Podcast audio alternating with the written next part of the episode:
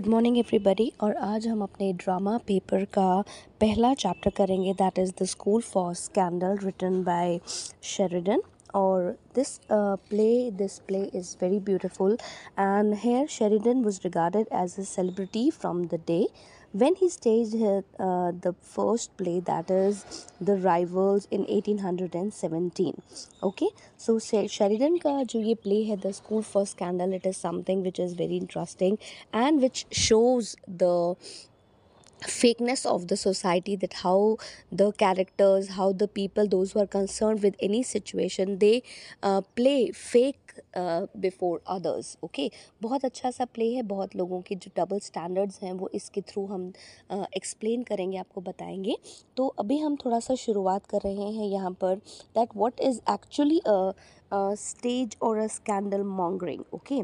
जो scandal mongering होती है तो शेरिडन को जब इस नाटक में जब उन्होंने लिखा तो यहाँ पर ये बड़ा क्वाइट है, बड़ा ह्यूमरस है और यहाँ पर ये हार्शनेस को शो नहीं करता है, बहुत सारे कैरेक्टर्स को अप्रोच करता है, जो हमारी आम ज़िंदगी में भी होते हैं एंड वी सी ऑफन हम उनसे ज़्यादातर मिलते भी हैं। So in this if we go for a short story यहाँ पर हम देख सकते हैं कि आर बी शेरिडन ने जो है वो कंट्रास्ट किया है he contrast two brothers Joseph Surface and the hypocrite है जो, और चार्ल्स सरफेस जो एक अच्छे नेचर का एक व्यक्ति है, लेकिन जो है वो बहुत ज़्यादा चीज़ें स्पेंड बहुत ज़्यादा है।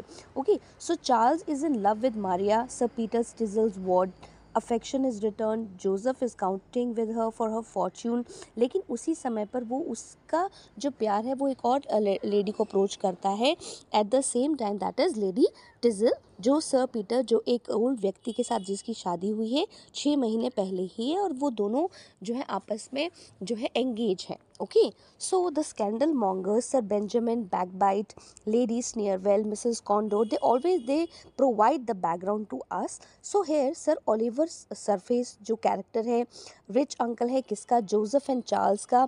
He return unexpectedly from India and decides to test the characters of the nephews की उसके जो नेफ्यू हैं दोनों के दोनों जोसेफ सरफेस और चार्ल्स सरफेस दोनों का व्यवहार कैसा है? दोनों जो है अपनी ज़िंदगी में कैसे काम आगे कर रहे हैं?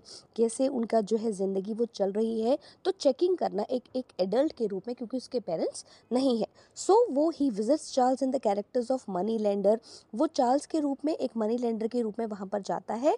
And he the Charles sells him the family pictures ठीक है? लेकिन वो रिफ्यूज़ कर देता है अपने सर ओलिवर का, खुद का पोर्ट्रेट बेचने के लिए, क्योंकि इससे वो क्या है, वो पूरे आदमी का जो है, वो दिल जीत लेता है कि वो सभी पिक्चर्स को सेल करना तो चाहता है चार्ल्स सरफेस लेकिन अपने अंकल की जो फ़ोटो है वो उसको सेल करना नहीं चाहता है। फाइन सो so, उसी time when Joseph receives a visit from Lady Teazle in the library and attempt to seduce her वहाँ पर वो कोशिश करता है लेडी टिजल को सेड्यूस करने के लिए लेकिन जैसे ही Sir Peter when the arrival of Sir Peter that is the obligated of Lady Teazle inside behind the screen ठीक है यहाँ पर वो उसको बचा लेता है यानी कि वो उसको सामने उसके नज़र आता है। सो so, जैसे ही चार्ल्स का जो अराइवल है वो पीटर को उसके कवर के अंदर भेज देता है right so the Sir Peter refuse to go in a cupboard the conversation start between Joseph Surface and Charles Surface और वहाँ पर सर पीटर का जो सस्पिशन है, जो शक होता है कि जैसे जो चार्ल्स की जो अटैचमेंट है किसके साथ, उसकी वाइफ के साथ, वो दिखाई दे जाती है और इस तरीके से लेडी टिजल का जो है, जो नकली पर्दा है वो उसके सामने गिर जाता है किसके सामने? उसके हस्बैंड के सामने सर पीटर के सामने। So when Sir Oliver when visits Joseph जब वो उसके पास जाते हैं, एक ऐसे कैरेक्टर के रूप में जो एक व्यक्ति नीडी है, वहाँ पर वो कुछ सेल जो है ख़रीदने के लिए वहाँ पर आया है और जो उसका एक डिज़र्विंग नेफ्यू है, जब उसका खुद का भतीजा ये बात कह देता है कि नहीं, मैं इसको नहीं बेच सकता हूँ तो क्या है? जो उसकी असिस्टेंस है, वहाँ पर उसका दिल जो है वो बड़ा सामने नज़र आता है कि किस तरीके से उन दोनों के बीच में जो अटैचमेंट है, वो कितना ज़्यादा स्ट्रॉन्ग है। सो इसी तरीके से जोसेफ का भी जो एक्सपोजर है, वो उसके सामने नज़र आता है। So Charles is again united to Maria उसके साथ जो है वो जुड़ जाता है, उस, क्योंकि वो उसको प्यार करता है, उसको वो चाहता है।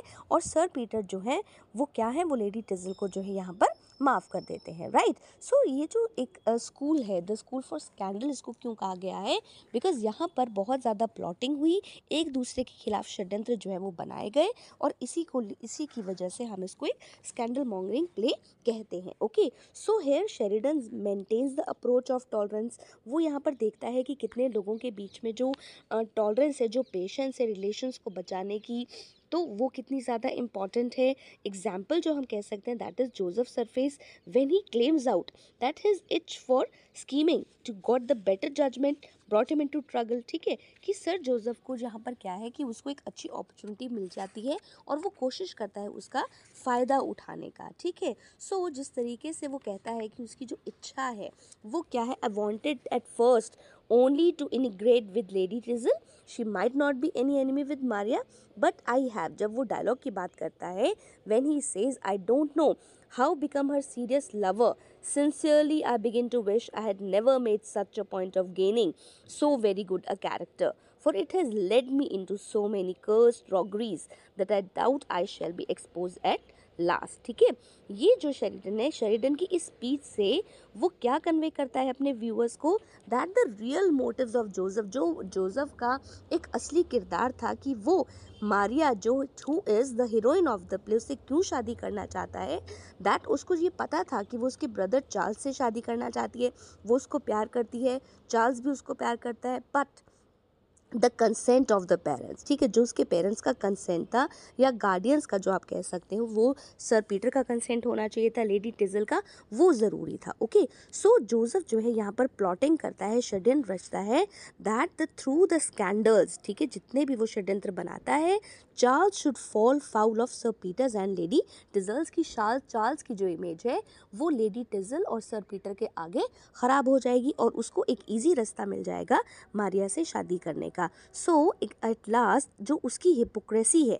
So his hypocrisy in the play result वो किसमें आती है? कि जो उसका एक्सेसिव डिज़ायर है टू अचीव द ऑब्जेक्टिव तो उसके सामने वो जो चीज़ समाज सामने ख़त्म हो जाती है। जब उसको यहाँ पर वो अपने सर कौन है? सर ओलिवर अपने नेफ्यू को चूज़ करने के लिए आते हैं। सो so, जो ये स्पीच है ये एक्सपोज करती है जोसेफ के मोटिव्स का और उसकी रियल वीकनेस का। Right so the school for scandal actually है शेरिडन पॉइंट्स आउट वो कहना चाहता है that good nature could not cure all the ills of the society कि जो अच्छा व्यवहार है किसी भी व्यक्ति का, वो समाज में होने वाली गंदगी को पूरी तरीके से साफ़ नहीं कर सकता. बट वॉट डिस्टिंग्विशेज जनरोसिटी ठीक है? What distinguishes good from the bad कौन सी चीज़ें हैं जो अच्छे को बुरे के साथ डिफ्रेंशिएट करती हैं? Was the degree less heartlessness in human behaviour ठीक है? कि आदमी आज अपने षड्यंत्रों को पूरा करने के लिए कितना नीचे गिर चुका है? रियल जनरोसिटी असली जो अच्छाई है वो क्या है? ऑफ़ द स्पिरिट या किसी भी आत्मा की is the degree of that is that might enhance the life ठीक है? वो किसी की ज़िंदगी को अच्छा कर लेती है। अगर आपकी आत्मा अच्छी है, आप अच्छे काम करते हो, आपके विचार अच्छे हैं so that is enhancing the life वो किसी भी ज़िंदगी को बढ़ा देता है, किसका?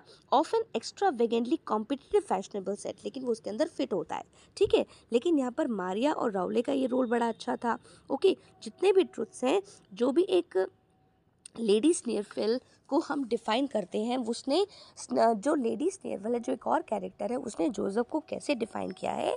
That Joseph was an artful selfish malicious man ठीक है? कि वो एक अच्छे सोच का व्यक्ति नहीं था क्योंकि उसके विचार अच्छे नहीं थे, ठीक है? और इस तरीके से वो इन भावनाओं का फ़ायदा उठाकर किसी का भी फ़ायदा उठा सकता था, ठीक है? So this is all done in this the school for scandal okay so thank you for today तो हम यहाँ पर स्कूल फॉर स्कैंडल को कॉमेडी क्यों मानते हैं right the school for scandal is has because it is having the features इसके अंदर बहुत सारे ऐसे फीचर्स हैं जो इसको अलग अलग तरीके की कॉमेडी को शो करते हैं okay it has a happy end concern with man and society जो आम आदमी के साथ अपना जुड़ा हुआ है, समाज के साथ जुड़ा हुआ है। So in this play he could create situations from the knowledge of the conventional behaviour of limited social milieu उसने अपनी ही आपस में ही जो उसने समाज में देखा कि किस तरीके से प्लॉटिंग चलती है the construction of plots are there जो हम एक दूसरे के खिलाफ करते हैं, वहीं से उसने क्या किया कि जितनी भी चीज़ें हैं वो हम देखते हैं।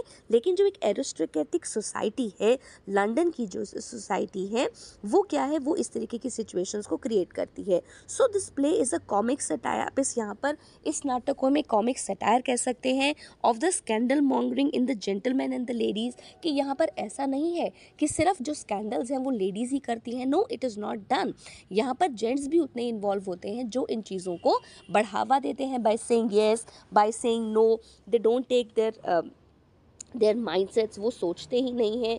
What they are doing to a person concern in this situation he reveals out the selfishness ठीक है? तो वो लोगों की जो एक सेल्फिशनेस है, जो उनका आत्म केंद्रित जो सोच है, वो उसको शो करता है। एनवी है जेलसनेस है हिपोक्रेसी है, नकलीपन है ब्रिटिश सोसाइटी का, ठीक है? जो आज के टाइम में हम देखते हैं okay so the theme of social for school for scandal is हम मान सकते हैं कि जो द स्कूल फॉर स्कैंडल का क्या है, जो मेजर थीम है वो क्या है? That is a total mixture of gay and grave ठीक है? अच्छा भी है, बुरा भी है। लाफ्टर एंड स्पिरिट्स ठीक है, हँसी भी है, नुकसान भी है।